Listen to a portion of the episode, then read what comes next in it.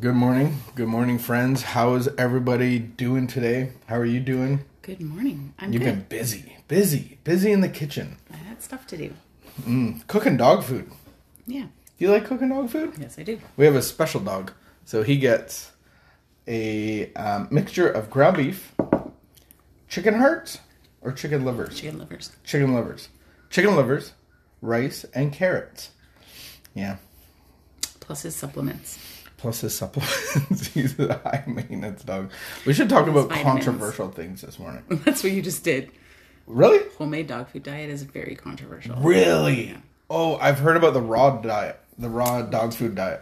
That too. I fed my dog, my Rottweiler, raw dog food because it was. I had a bunch of friends that worked at a farm, at a butcher, at a meat packing company, so they would bring. And little Raven, I remember she was about six months, eight months old, and the guys brought her back uh, a spine of a cow, and she carried it around like a little trophy. Yeah, it freaked people out. Gross. Is that controversial? I don't think it is. gross? Yeah, it's gross. Do you remember that? No, not really. Uh, you don't remember those days. All right, far off, distant days. Ugh, ugh. All right, what do we got today? Tuesday. Anything special on the sked? Is there anything that like over the last year that you like have forgotten how to do well or like Being like talk to people. no no at no, I literally like. do you remember like remember you said like a while back you're like I wonder if if like toothpaste sales have gone down. Do you think they Do you remember to brush your teeth all the every- time now? I feel like Well, we now we're getting into controversy.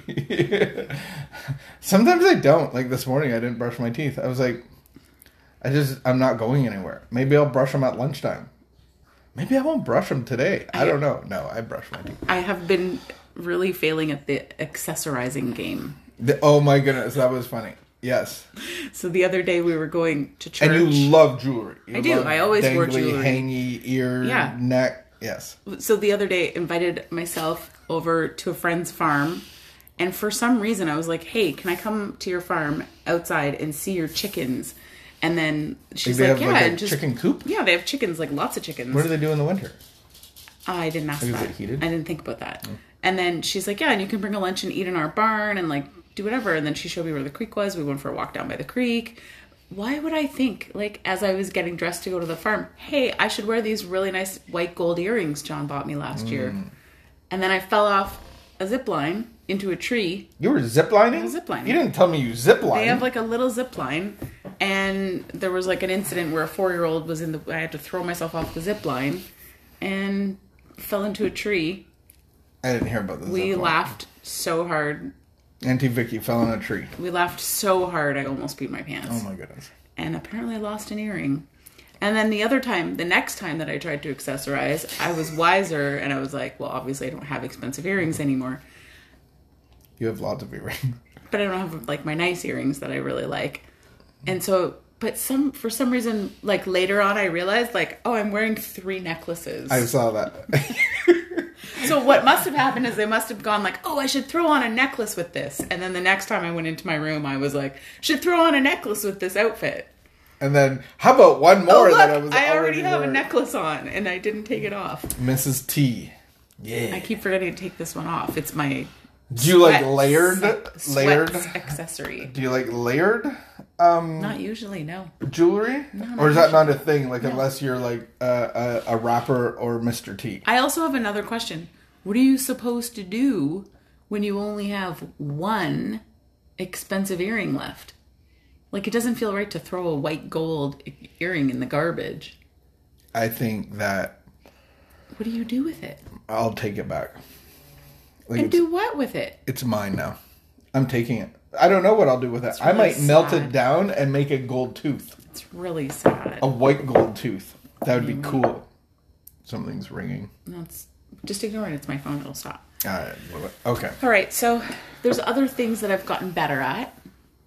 I feel, and we can talk about those another day. But those are things that I don't think I'm great socially. Like I never really was, but I'm worse now where I'm like oh, can somebody just mute? Like and it's you can't tell people cuz they're actually mute you. Oh. no, they're actually in person. I want to shut off my camera. I just want to like kick back and listen.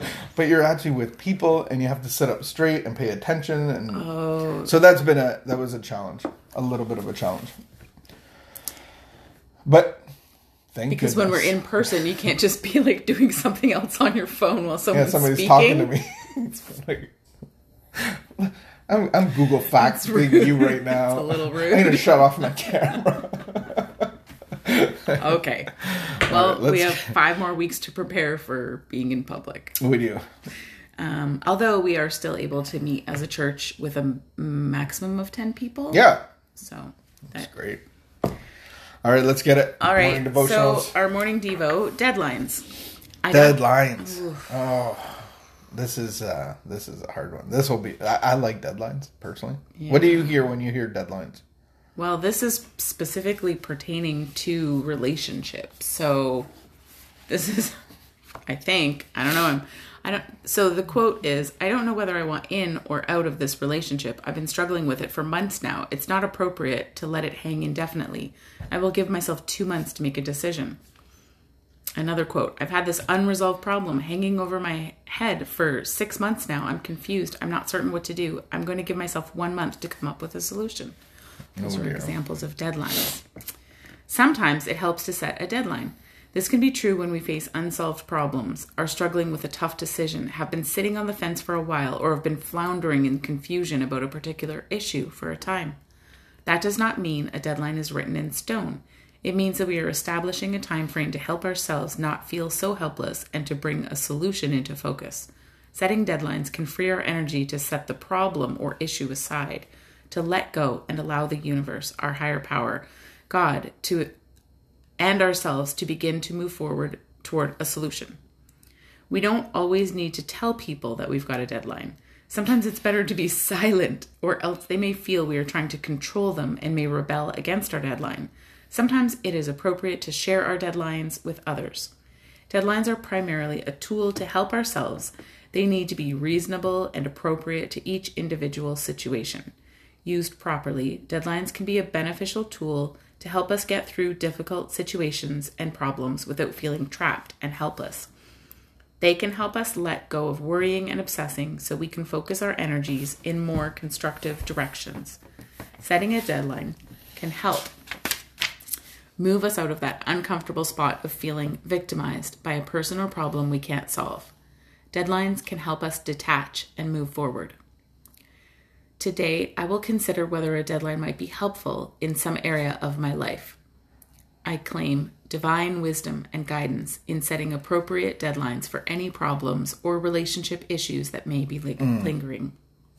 That's a really good closing prayer because Yeah. I'm going to God for this help and for instruction and for guidance instead of going to five other people for their advice and turning it into gossip. The one thing I see that we're deadlines is kind of like setting boundaries. Um, when I first saw deadlines, I think it's really good in business and work environment. You have deadlines of here's a project, let's complete it in this amount of time frame. And then I was immediately propelled back to probably I would say six, 17 years. And I remember you made a deadline. I don't know if you told me, but I think you did. I probably didn't tell What you was your after. deadline? And and this is full blown addiction. Um, I remember maybe there was a deadline first where No, you, you told me to tell my parents that I was doing Oh, yeah. the drugs, and I was like, I'm not going to tell my I said, parents. okay. If you don't tell your parents, I'm going to tell your parents. And you did that, and then you set a deadline. Because they knew you had a drinking problem. They didn't know you were doing coke. And then I said, yeah, whenever, whatever the timeline was. And then you had gone to one rehab, like a 28 day, and had three months of sobriety. And I remember I didn't know, I wouldn't have told you because I didn't even remember doing it until I looked back and saw it later. So I had written in a journal, if things are the same or worse, the same or worse in two years, I'm done. Like this needs to be over. I can't keep doing this. So, do you think that two years is a great deadline to be in a toxic, abusive? sit- That's why I find the that funny because, like, I don't, I wouldn't be able to put up with me for two two months, let alone like, and you're you're you're so pure and innocent in like I really have the value for family and love and a, a good partner and I'm gonna give him the benefit of the doubt for let's say Two- two years. I remember. Like, I re- why two years? Where'd that come from? Uh, that I don't divine? know. I don't know. So there's an on there's a forum that's online, and so I wouldn't have journaled about you because I would be worried about you finding it, and so I wouldn't have like written in a journal. But I had this like there was this online website where I could journal, and then I have a screen name, and there's like these forums, and so you could talk with people.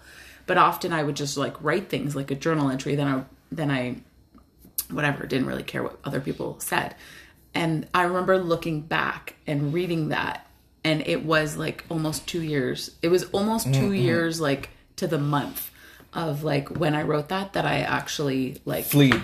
The, gr- the grand Fled. exodus because I I was so manipulative. I didn't so even bad. leave the house. Like I, this was my house. I'm not going to leave my house. Like where else would I go? Like I would be homeless. That would suck.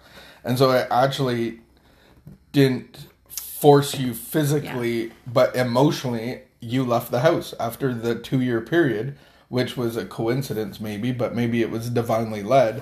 And that really helped me to get help. And so when did you know that the deadline had been met and the project had completed so for you to reconsider the relationship for me i just knew i don't know. Like why would you get back into a relationship that you actually Oh, oh, oh. packed up the house and left and moved Why like did you I come- changed your whole life? Why did i so a year later you came back to the you- relationship.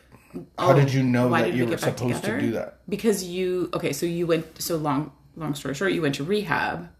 You got sober. Why did i let you come back after you finished your rehab even though you got so kicked out? I I went to rehab so left the house. You Yeah. came back to it. you gave me the house you signed Yeah, the house yeah. over to me. You actually signed over a power of attorney which meant that you'd lost your mind and couldn't make sound decisions. It's so true. You signed over the house to me and then you went you did wind up going to rehab but not for a few months. It was a while until you actually went to rehab. Um after rehab i think what the signif- the most significant thing for me is when you were trying to get sober even though you weren't always able to like stay sober you were trying. And you were doing something so different than i had ever seen before. So you never made promises. Oh look the pot's done. You never made promises and you always um did things and then you would tell me about them later.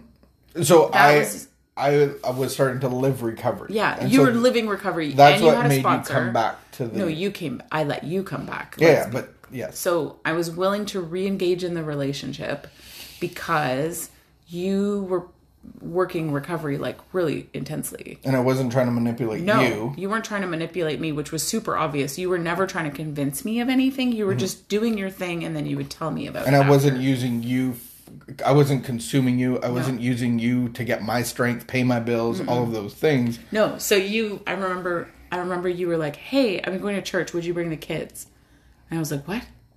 What do you mean? How long? Wait, what? How long have you been going to church for?" And you were like, "Oh, like months."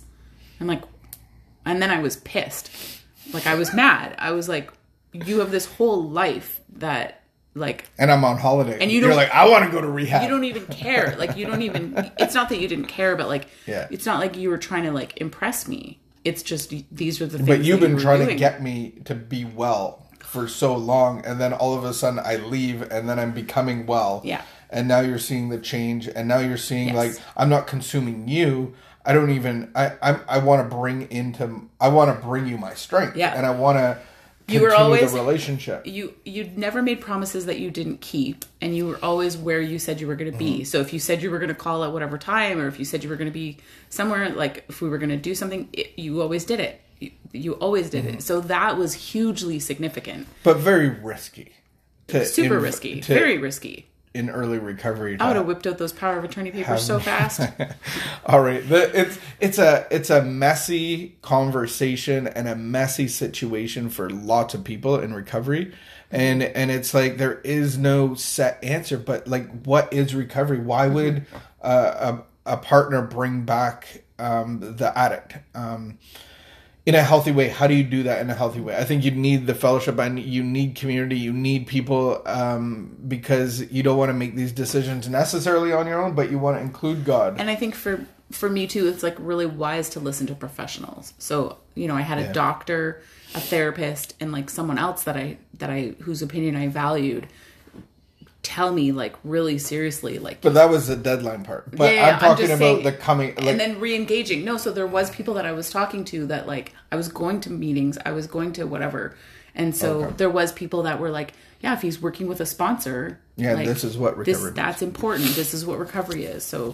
getting to meetings and you know because i didn't know how, how does a guy get sober I think one of the best sober people. is when somebody has a sponsor, they're working the steps and they start sponsoring people, starting sponsoring their own sex, Right. and it actually says you actually have something to offer somebody else, and that that's a good sign to get back in the relationship. Just saying. yeah if All you right. if you want advice ask sober people If you want advice, no that's what i did yeah, yeah, ask ask recovered people. yeah All right. Uh, Wednesday at noon, we have our open addiction support recovery meeting. Josh is speaking. Um, he's going to have a great message for tomorrow and then a time of open share. So come, let's connect. See you tomorrow. Have a great afternoon and wash your hands and keep the peace and be of good behavior. I heard that once and stuck.